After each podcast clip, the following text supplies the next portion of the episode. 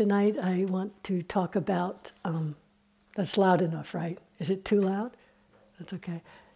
Tonight I want to talk about um, perception, sanya, and papancha, and the concoction of sense of self from deconstructing that, exploring that. I love talking about perception because it's just, it's fun to talk about and it's so, it's arising in every moment. So it's so um, really at the core of the whole construction of sense of self. So I hope this isn't too wonky, too wonky of a talk. I can really get down in there. yeah, but you're wonky too. uh, anyway, and just this is one way of talking about Sakkaya Ditthi. So, talk about the personality view, the sense of self, and how with anatta, the big anatta understanding is that there is no intrinsic separate self.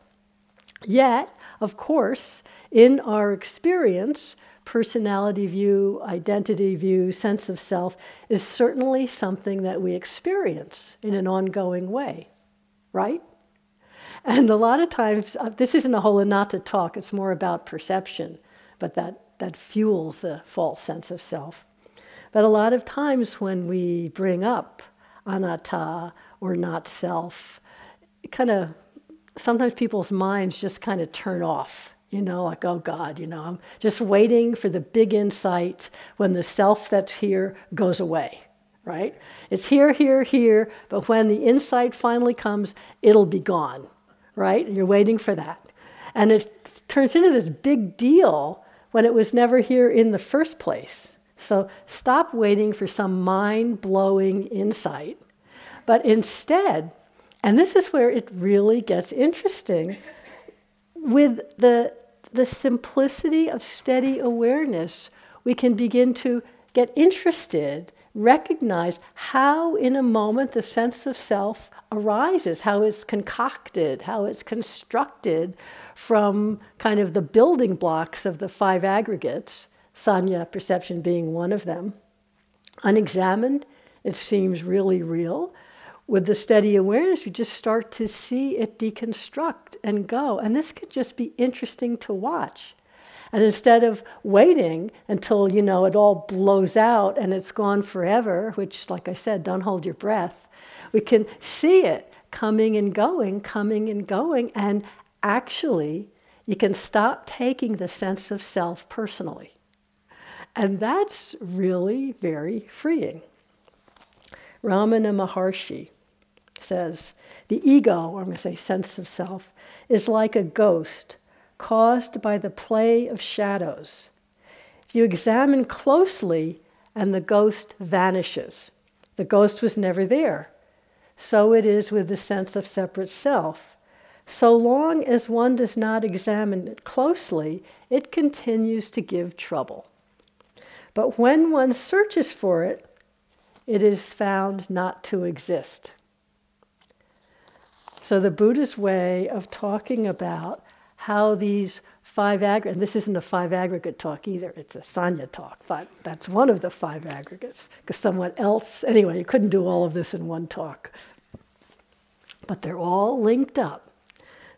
The way the Buddha talks about the five aggregates perception, Vedana, feeling, tone, um, the body, physical form, the sankhara is all the mental formations, including volition and consciousness. And he talks about, it's very well known sutta, he talks about consciousness as a magic show. The whole thing's like a magic show. So form is like a mass of foam, just empty foam. And Vedana, feeling tone, is just an airy bubble. Perception is like a mirage. And formation, sankhara, mental formations, is like a banana tree. You know, banana tree trunk, it's just leaves. There's no core there. There's no there there if you take it apart. Consciousness is a magic show, a juggler's trick entire. So I really feel like the whole sense of self is like that, like a magic show, when we don't explore it. He, he goes on to give a whole thing about if you come to a crossroads and there's a magician doing tricks and you're looking at it, you go, wow, that's amazing, it's so wonderful. Then if you go behind the curtain and you see how it's done, you go, oh, okay. And then you come out and watch it again and everyone else is going, wow, how wonderful. And you're like, you know, no big deal. You just do this and this and that's how it happens. So that's what he's comparing this to. It's a magic show.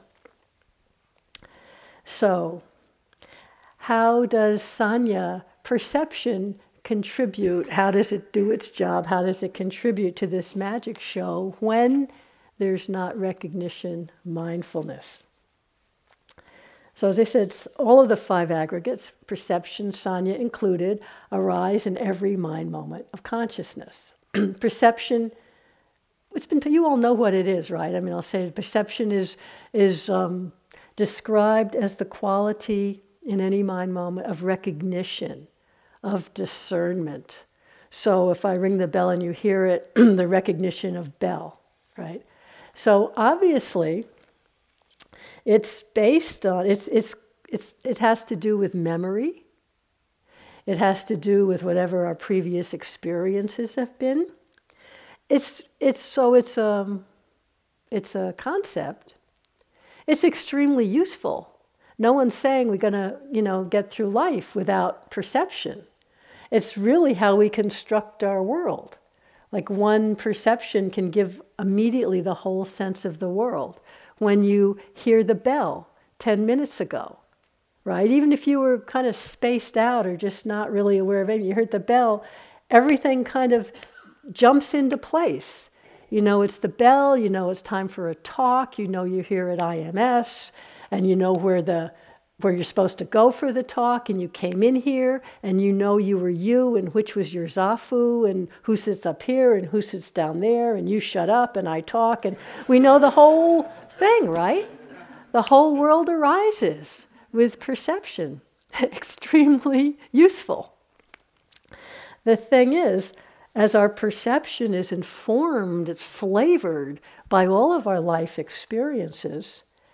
But without real awareness, we don't tend to question perception. We think, well, that's how it is, it's describing reality. So, but it isn't the same for everybody. There's a simple example of, uh, I really liked, I was actually I was visiting Sally a few years ago and I said to her something about, oh, I'm a little chilly. Could you hand me the, the blue blanket on the back of your couch?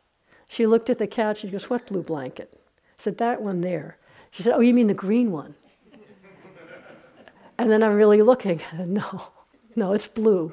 She's like, No, it's green. We could have gone farther with it, but, but the thing is, I really tried. I said, Oh, really, green? Couldn't see it as green.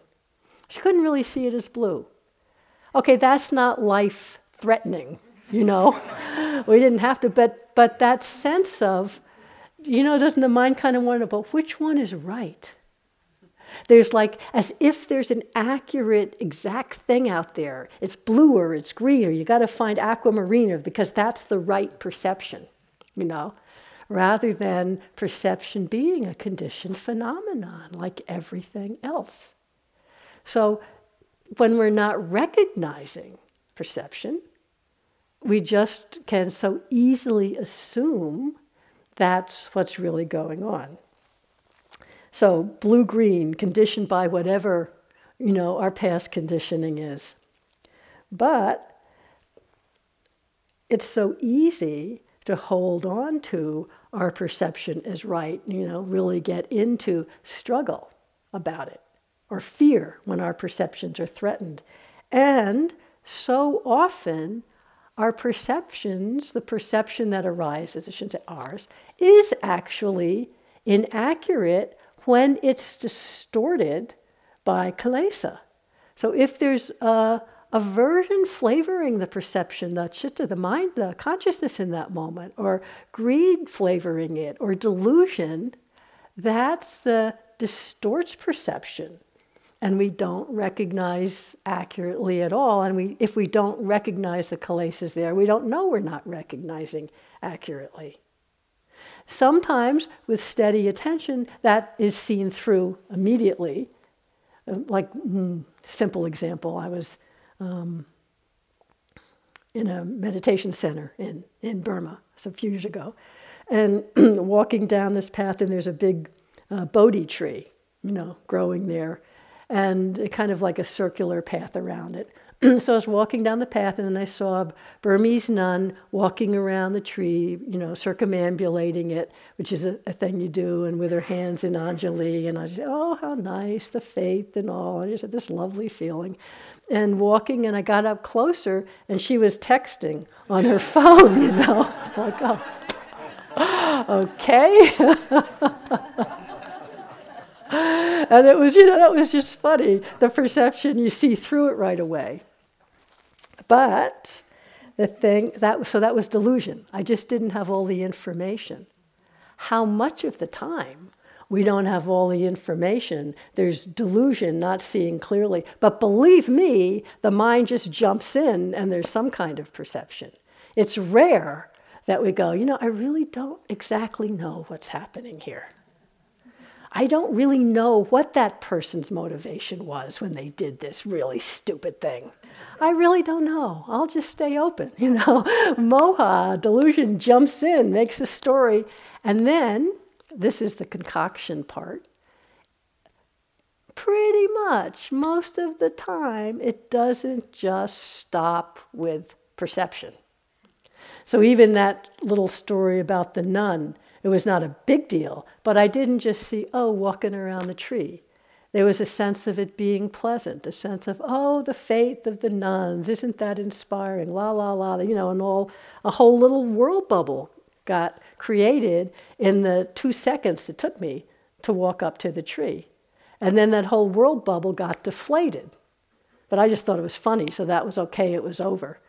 But when there's greed or aversion that's really flavoring it, and the story's gone a lot farther, well, it's a whole it's a whole other thing. That's the papancha, that's the mind that proliferates based on perception. So this example, and I use this example a lot, and I'm using it again by request of other years of a particular person here. So anyway, but it, it's a good, it works very well. So, how perception can explode into a whole story and suffering based on inaccuracy. So, a friend of mine many years ago was uh, sitting on a retreat. One of it was her first retreat. In it was in another country in a rental facility. So it was in a in a rental in a house that uh, you know, big house that was used for summer camp for kids. So it wasn't, you know, really well constructed. And the room that was being used for the sitting meditation was on what we would say here the second floor. And the room that was used for the walking meditation was right underneath it on the first floor, but not so well constructed as here. One of these old wooden houses that every time anybody walked anywhere, you could hear it creak, creak, creak, creak, creak. So she was sitting, and it was, you know, structured time, so it was the sitting period sitting, trying to be with the breath, and finally feeling her first retreat, right? So just barely finally had a moment of feeling the breath and, uh, you know, a moment of feeling I'm doing it right. And suddenly she heard this creak, creak, creak. It's, oh, it was loud and it really messed up her concentration. She thought, well, somebody was walking downstairs. You could hear how that creaking happens with walking. And immediately you know, the, the thought of, well, this is the sitting period. This is, you're supposed to be sitting in the sitting period, not walking in the sitting period. So this is wrong. That shouldn't be happening. How can that person be so insensitive? And besides that, is ruining my meditation. Really annoyed. And so the mind was spinning. But it was her first retreat. She wasn't managing or something. So she didn't have the nerve to go downstairs and give that person what for, but she would have liked to.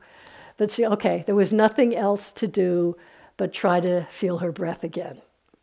So, okay, came back, tried to feel the breath, and at some point managed to connect again. So the story went in the background, really connected with the breath, just feeling it. And as she was just present again, feeling the breath, she noticed that as she breathed out, she happened to be leaning with her back against the wall. And as she breathed out, that hit the wall and that was making the creaking sound.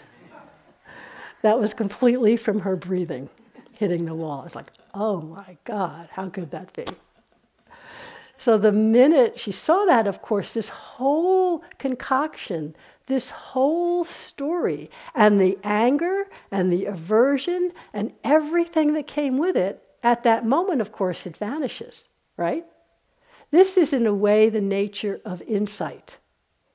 The, the steady awareness, when it recognizes accurately what's happening, the reactivity based on aversion and self story and greed drops away because it doesn't make any sense given what's really happening in that moment. That nature of insight is not something you think your way into, but that's what happens when there's reality, when we really see it clearly. So I want to use that story to um, just refer to different steps of it, describing how um, perception and papancha work to create this whole get in this whole sense of self. So, one thing, as I said, it doesn't just stop at perception, and this is the well-known description of the Buddha of what's called papancha, proliferation of thought and emotion based on perception, inaccurate perception. Dependent on the eye and forms or the ear and sounds, and dependent on sense contact with any of the six sense doors. Um, there's sense contact. With sense contact as condition, feeling tone, Vedana arises. This just happens. What one feels, that one perceives. So there's Vedana, Sanya, they're happening right quickly. What one perceives, one thinks about.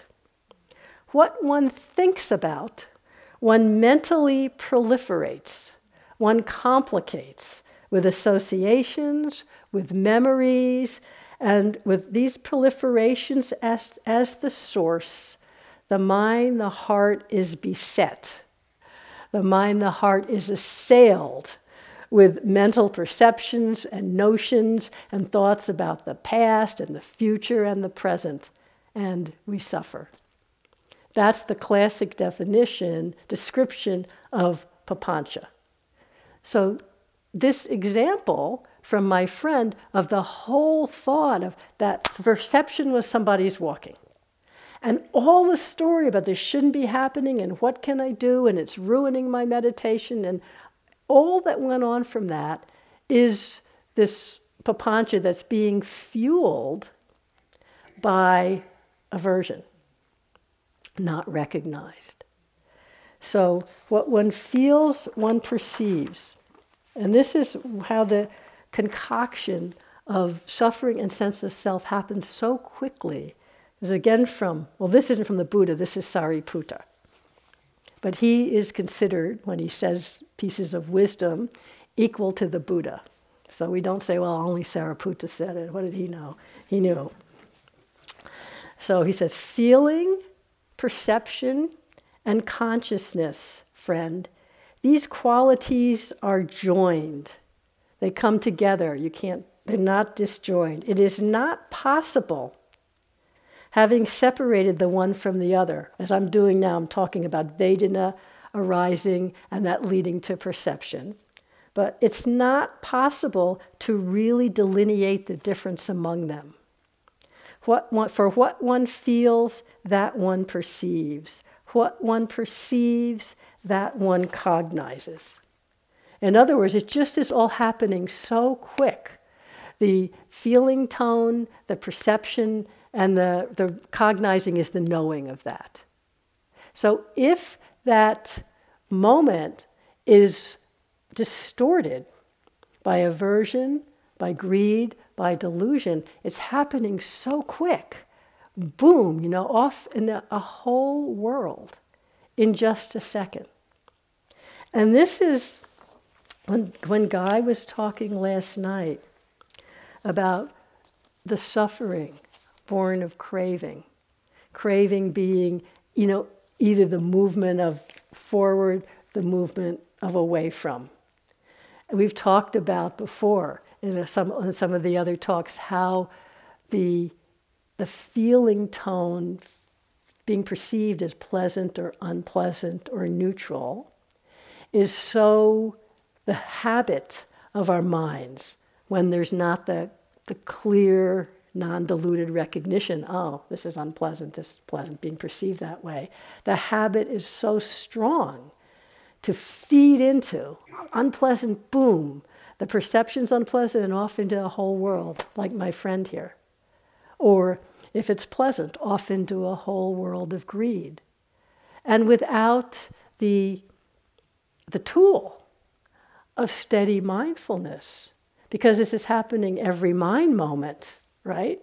And so quickly, what we wake up noticing is the sense of me involved in this particular concoction of self of sitting here trying to meditate and having it ruined by this thoughtless person walking downstairs. And that's the that's what's happening. That's the mind bubble that's been created. If you wanted to so I'm breaking it down, kind of deconstructing. It happens so fast, but you know, there's sitting, there's the hearing. The hearing is perceived, whether and that just happens effortlessly. Hearing arises and there's the knowing of it. Nothing one has to do, she wasn't planning. But whether the hearing itself was unpleasant, or whether the fact that it pulled her away from the breath and was perceived as a distraction was unpleasant, either way, there was an unpleasant feeling tone, the perception immediately coming of someone walking, and then the whole world of me suffering in aversion, like that. The real poignancy of how suffering is born of craving.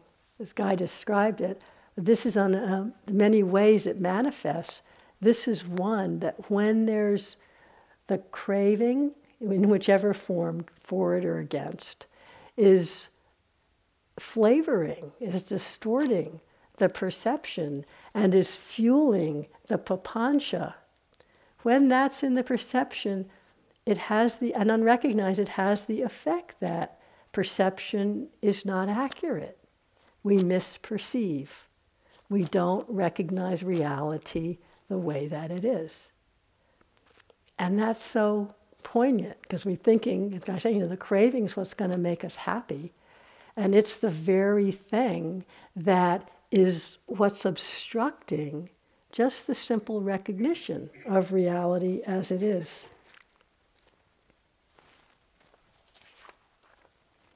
Soni Rinpoche just describing how we get so lost so quickly.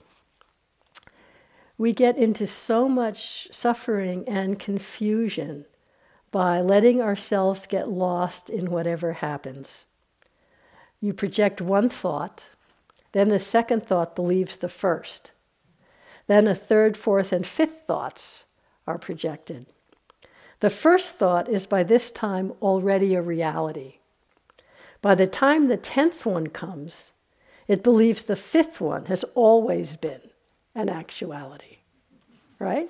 And this is fast. You notice how fast, I'm, I'm hoping you notice how fast thoughts come, how solid our thought bubbles, our world bubbles get, and how much of the time is there me sitting in the center of it not really me, okay, but the Sakkaya Ditthi, the sense of me that's often what fuels it. And it doesn't matter how fast and how far that thought bubble has been. So, back to the house again, my friend noticing it, whether it was three seconds that she was lost in this aversive story, I think it was longer than that, whether it was 45 minutes, it really doesn't matter. The time when, when the attention was brought back to the simplicity of present moment awareness. Just dropping all the story and just, okay, just being with the sensation of breathing without preconception, just with that open hearted, it, okay, what's happened? Just being with it, being with it. And then the perception not being distorted at that point is open to recognize more accurately. Oh, that's what's happening. Breathe out, there's the sound. And everything drops away, of the suffering drops away. That whole bubble, however long it had lasted, doesn't matter. In the event of a moment of the, the purity of awareness of chitta without being distorted, that one moment of clear seeing all the rest vanishes in that moment. You don't have to slowly talk your way out of it. It vanishes in the light of direct perception, which I think is very encouraging to all of us. That's why we say you could have been lost for an hour. The moment the awareness comes back, it's here, just as clear and good as ever. So the Dalai Lama all of our difficulties stem from mistaken perception. That's why there is so much emphasis on direct experience or true knowledge. You may have noticed that's what we're going on about all the time direct experience or true knowledge. All of our difficulties stem from mistaken perception. So it's this, this direct connection the magic show falls apart. And this is not an act of will, and it's not by rationalizing about it, thinking about it. If you notice, you can be really caught in a story or in a sense of self, and you're telling yourself all the things we've learned, but I know this is impermanent. I know there's identification here. I know this is unpleasant. I know this is just a creation. But that's just on the intellectual level.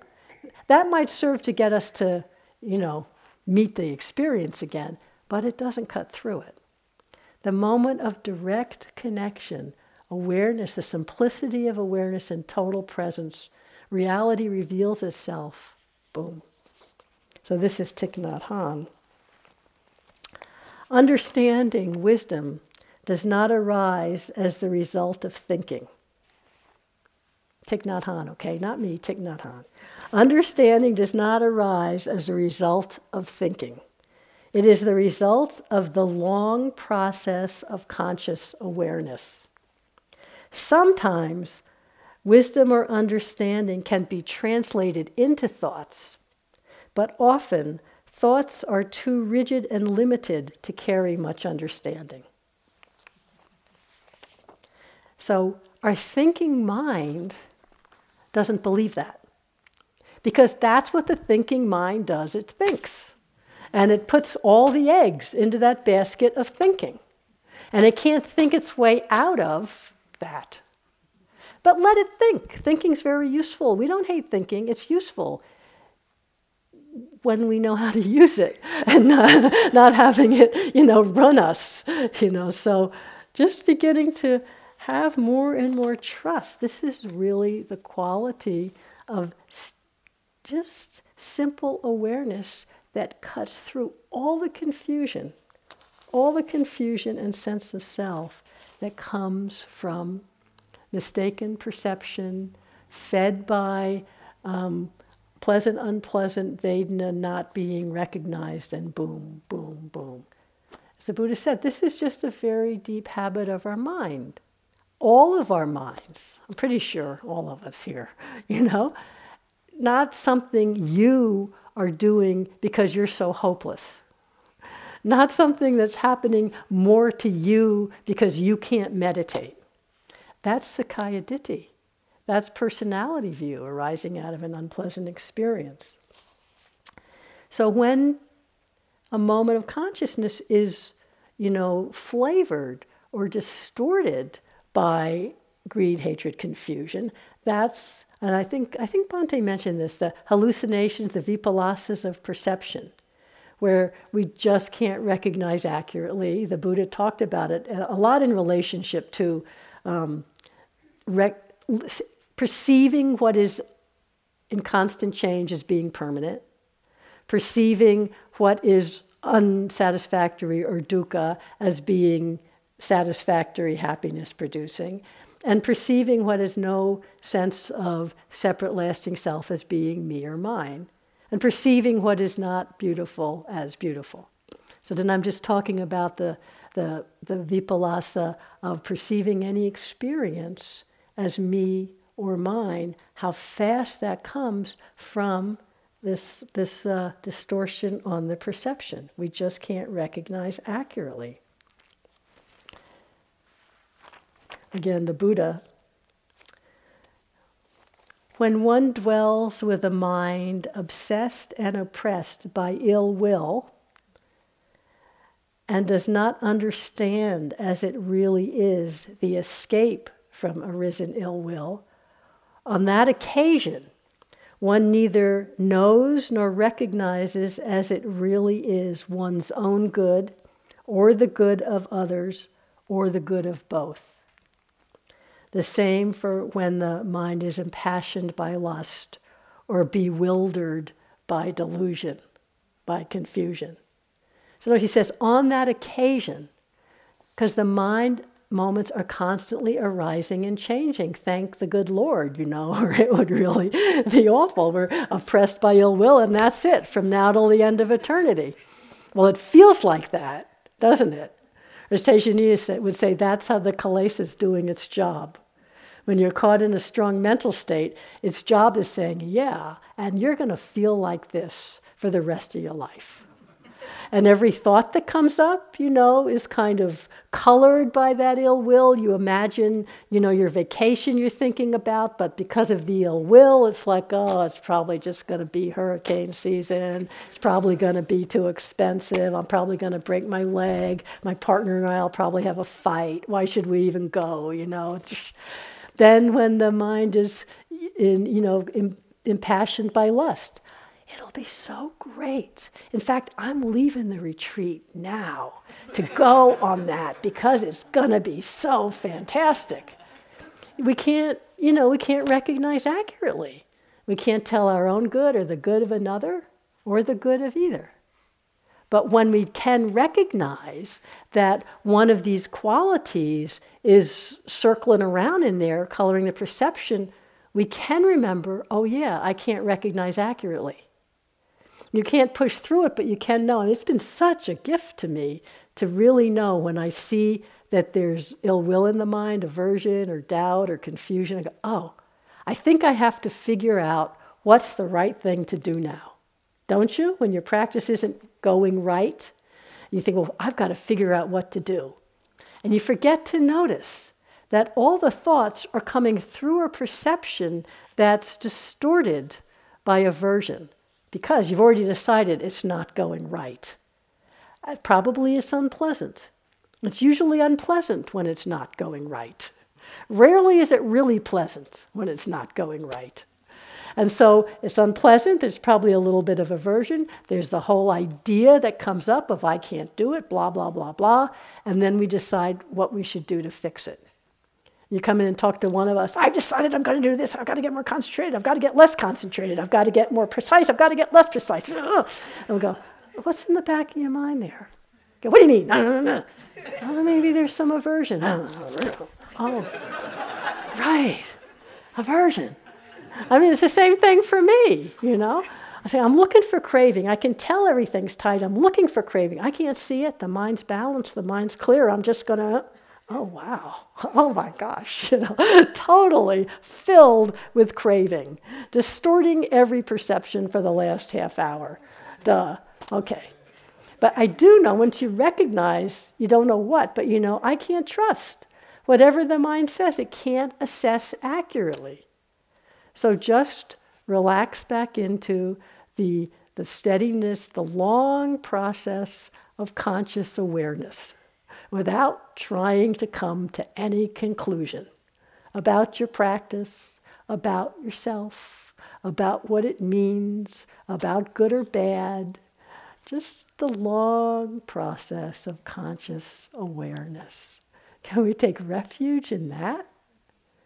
It's an amazing thing. You just quit trying to do it right and say, well, am I, you know, sitting and walking? Yeah, but not right. Walking continuous? No, there was that moment I spaced out.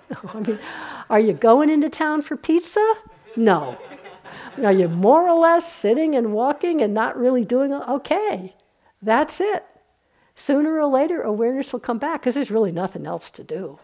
You know, we set it up that way. That's why there's not TVs up there like in the airport. You know, it's like you got to come back to awareness because it's the only show in town. then it gets interesting again. Thank God, you know, it gets interesting. Okay, that was a sidetrack. Um, yeah. So these vipallasas, these distortions of perception, taking any experience as being me or mine is really how Sakkaya Ditthi comes up and the perceiving of it in that way. But it's also not just uh, in, we, we can see that process here, and this is very subtle.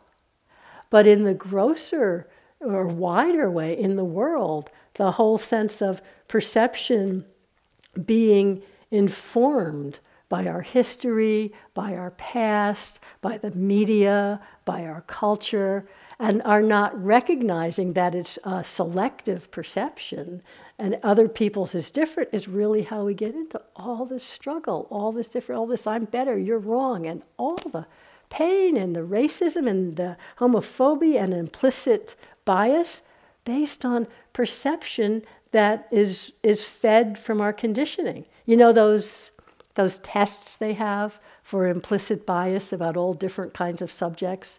I don't know if you've ever taken one. They come on the computer and they'll be like, they'll show an image of something in different words, and it could be about about gender, or it could be about nationality, or it could be about race, or it could be about anything.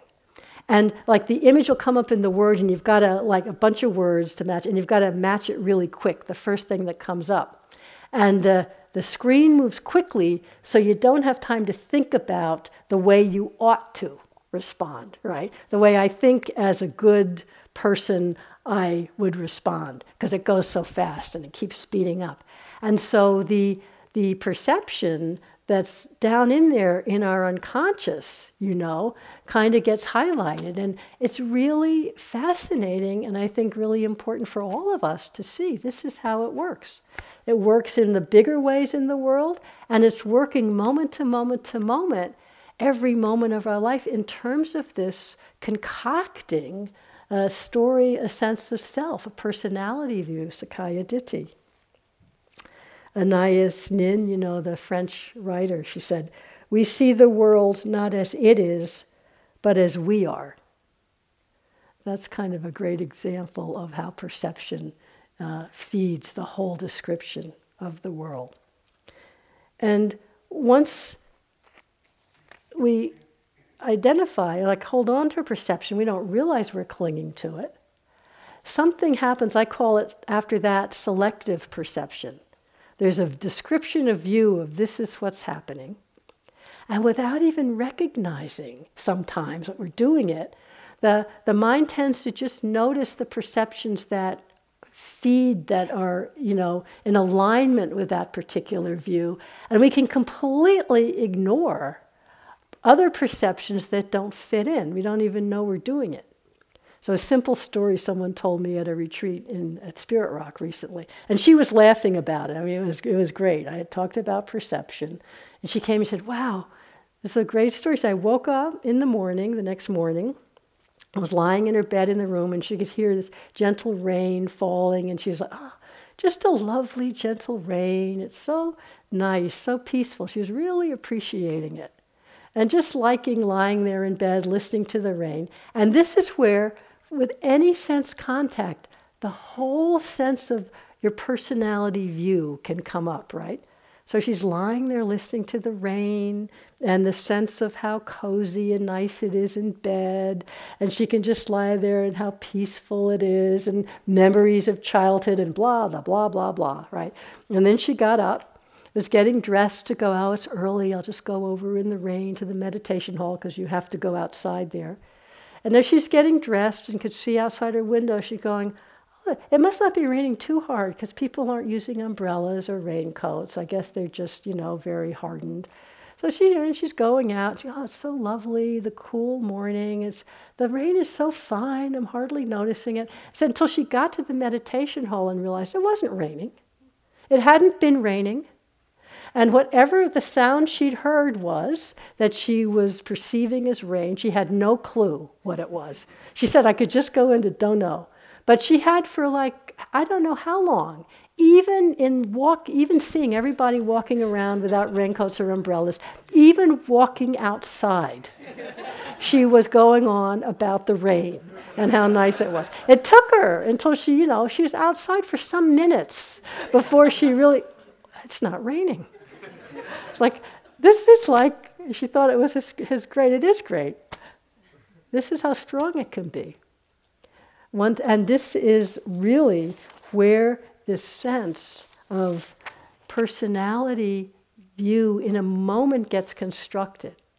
But this is what we can see how it gets constructed, it gets concocted out of Vedana, out of Sanya, and out of the Papancha. It arises in a moment, it can get really strong, but then it dissolves again. And it's really gone. Really noticing how this can happen, because this can be really strong.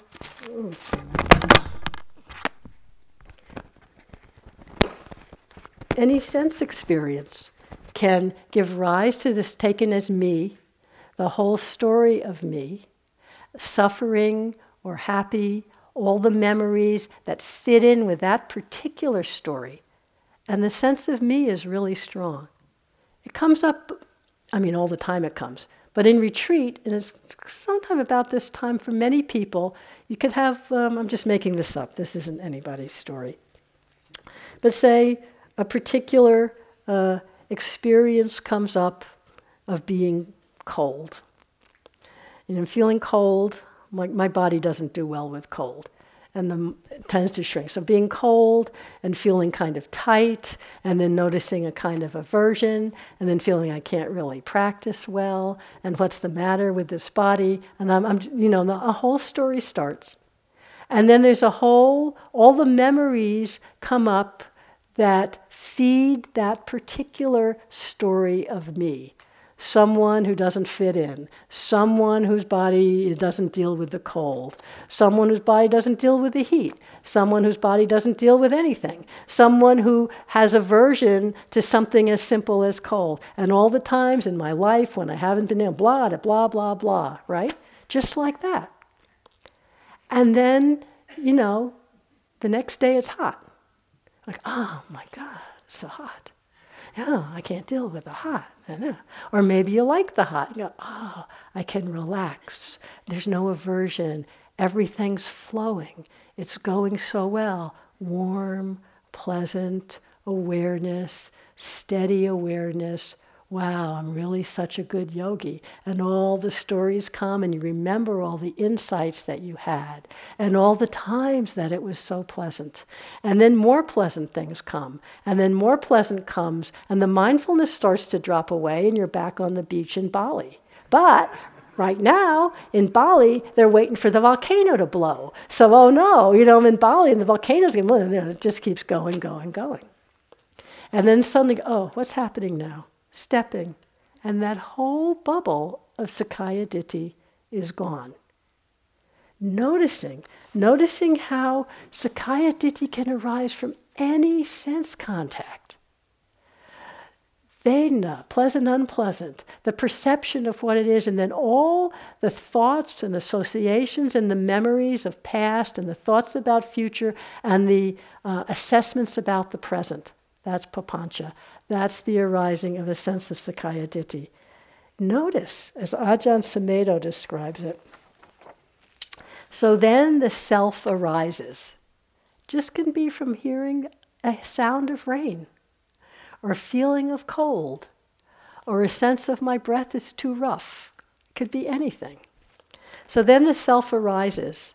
I start thinking about myself, my feelings, my memories, my past, my fears, my desires, and the whole world arises around Ajahn Sumedho. right? You can notice that? Sometimes we don't. We just think that is the world. That's how it is. You know, when we look at it and go, "Am I really the center of everything?" Well, it sure feels like it. It takes off into orbit my views, my feelings, and my opinions. I can get caught in that world, that view of me that arises in consciousness. But if I recognize that, then my refuge starts to no longer be in being a person. Then it can vanish. The world of Ajahn Sumedho ends.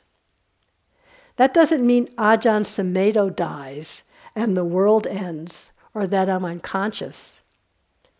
In Buddha Dhamma, the world is the world that gets created in consciousness. That's why we can be living in different worlds. The world of Ajahn Sumedho is not going to be the same as the world you create, but that world arises and ceases. Both of the worlds arise and cease. And that which is aware of the world arising and ceasing can transcend the world. So, this is really what we can notice how the birth and death of the story of self, the sense of self, happens hundreds of times in a day. Really noticing how there can just be um, sense perception occurring, and it can just be what it is in the light of awareness, and then suddenly it can coalesce into the story of me, and then back again can call it, I'm, I'm using something Ajahn Buddhadasa said about something else, but I call it volunteering for suffering. Like an example, once I was on a retreat, sitting very, and I was, had a little cough. So I cough, cough, and then I felt a tickle in my chest. Tickle, tickle, cough, cough. Other things are happening. Tickle, tickle, cough, cough. Suddenly the thought comes up, oh my God, I've got bronchitis. So that thought I'd had bronchitis previously, right? So that was a memory. I'd been really sick, not like the day before, a long time ago. But that thought came up. So that was a perception. This is bronchitis. It came up to was unpleasant. It came up with fear and aversion. And everything just coalesced into this, oh my God, I've got bronchitis. What am I going to do? I'm on retreat. I can't go to the doctor. Volunteering for suffering. And then I went back, well, can't see clearly when the mind's filled with aversion. Should I leave the retreat? Should I go to the Tao? Okay, what's happening now? Cough, cough, tickle, tickle. That's all that was happening. That's all that was happening.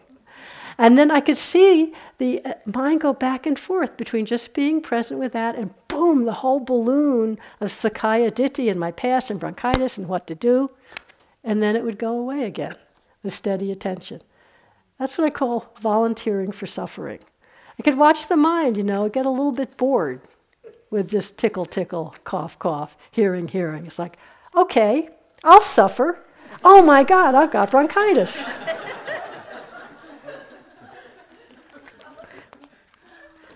so the world arises of Carol, and then that world ceases, that particular world of Carol.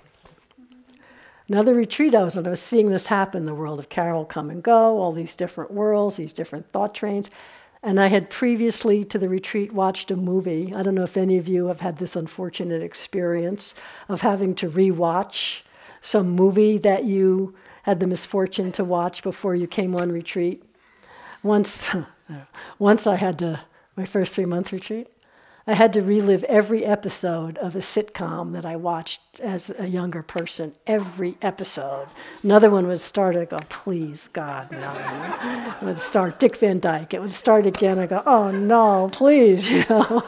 it's all in there, as Joseph would say. But anyway, I had watched this movie, so it would be running, you know. It was some some suspense movie, Harrison Ford, the good guy being chased, you know, innocent and not anyway. So so it would be the Carol story, whatever it was, and then there'd be the fugitive uh, for a while. And then when I stopped being resistant, I was just noticing seeing and thinking and sensation and pleasant and unpleasant. It was exactly the same.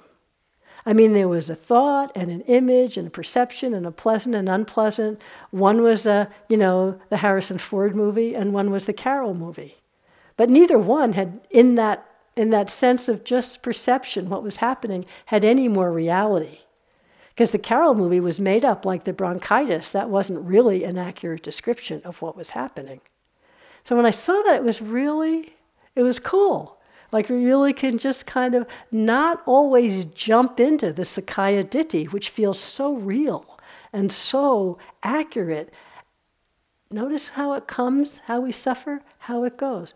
The pleasant ones we suffer from too, because there's still that sense of me, that vipallasa, that hallucination of perception that's in the way of recognizing, as Ajahn Amaro likes to say, the peace and ease that is the natural peace and ease of mind and body. You know, when it's not distorted, when it's not troubled by identification with kilesha. So, starting from perception and the, the Vedana that can fuel it, just noticing when the whole world of you or Ajahn Sumedho or Harrison Ford or whoever it is arises, and when it dissolves again, the magic show goes away. And then keep on with the steady awareness because we can see not only the coming and going, but then the magic show goes can notice just moments of calm, of peace and ease, of no big anything going on. As Ajahn Buddhadasa likes to talk about these moments of, he says, moments, he calls them moments of emptiness, empty of sense of self, empty of personality view, put it that way. It's just not arising. And he says, Ajahn Buddhadasa, normally we don't notice these moments because the habit of our mind and our interest is to get so involved with whatever particular object, whatever particular sense object is arising. We get involved with the experience and with all the concoctions, all the creations that come out of it. Then we're fighting against, no, I'm really not a worthless person because, because I stubbed my toe and I tripped, and that just proves what a klutz I am, and na na na na na na. You know, that was just a moment. We notice that go away again. We normally don't notice when it's gone because we're so entranced by the concoctions and the interpretations. But when it goes again, stay present. There's just sometimes moments of just space or calmness or simplicity in between the next arising of sense of self. And what many people have noticed, you'll see oftentimes when we're not so used to that, it's not interesting. Here's again the sense of neutral, neither pleasant nor unpleasant Vedana, giving rise to a perception that's distorted by moha, by confusion, by not seeing clear. Oh, nothing's happening. Do you ever find yourself waiting for the next, the next interesting thing to occur? And just check it out if you notice it. Does the interesting thing that finally occurs, even when it's unpleasant, have anything to do with some kind of Sakkaya Ditthi? You know, like just being here. He talks about Buddhadasa generating a contentment with this emptiness of self, generating a contentment with just the simplicity of non concocting, of non papancha. It's like, nothing, waiting, okay, nothing's happening, but I'm waiting for the next thing, the next thing, the next thing and even a suffering sense of self is preferable to just this moment of simplicity. Just simplicity. The Buddha said the end of papancha is the end of conflict. The end of papancha, just in a moment, don't think end forever, but just in a moment. Like my friend when she was just with the breath, and the end of papancha was just, this is what's happening. Oh, that's that sound. Same sound, maybe still unpleasant. No conflict. That's what's happening. Just this sense of steady, moment to moment present with whatever's arising, just as it is. So simple, we can't stand it. Because we're not there, you know? We're not there. As T.S. Eliot says, it's a condition of complete simplicity costing not less than everything. I mean, the everything it costs is just simply the concoction in a moment of the me story. And when it's really that present, that simple. It really is the end of conflict in a moment, the end of confusion, just in a moment, you know. So just, and I'm sure you know the Bahia story. I'm not going to tell the story, but just this one. I just decided the last minute, so I didn't have it copied out. it's great, isn't it? You guys don't can't have one though, but so this sense of Bahia, this he's so he's so urgent to get a teaching that he's grabbing the Buddha on his way to alms round and saying, please just give me something. So the Buddha gives him this pith instruction. This is it, all you need to know. Three lines. So, Bahia, you should train yourself in this way. In reference to what is seen, there will be only the seen. In reference to what is heard, there is only what is heard. In reference to the sense, like the physical sense, only what is sensed. In reference to the cognized, of what is known by the mind, only what is cognized. That is how you should train yourself. There's another sutta where the Buddha says, when he's seeing or hearing or whatever, he does not conceive of a thing, another thing to be heard. There's just the hearing. He does not conceive of someone who is hearing. He does not conceive of another thing that's unheard that could be heard. He's not conceiving of anything. There's just the hearing. So he goes on to Bahia. When for you there will only be the seen in reference to the seen, only the heard in reference to the heard, only the sensed, only the cognized in reference to the cognized, then Bahia, there is no you in connection with that. When there is no you in connection with that, there is no you there. When there is no you there, you are neither here, nor there, nor in between. This, just this, is the end of dukkha. Just for a moment. There's no you, there's just what's happening. A condition of complete simplicity costing not less than everything. So let's just sit quietly for a moment.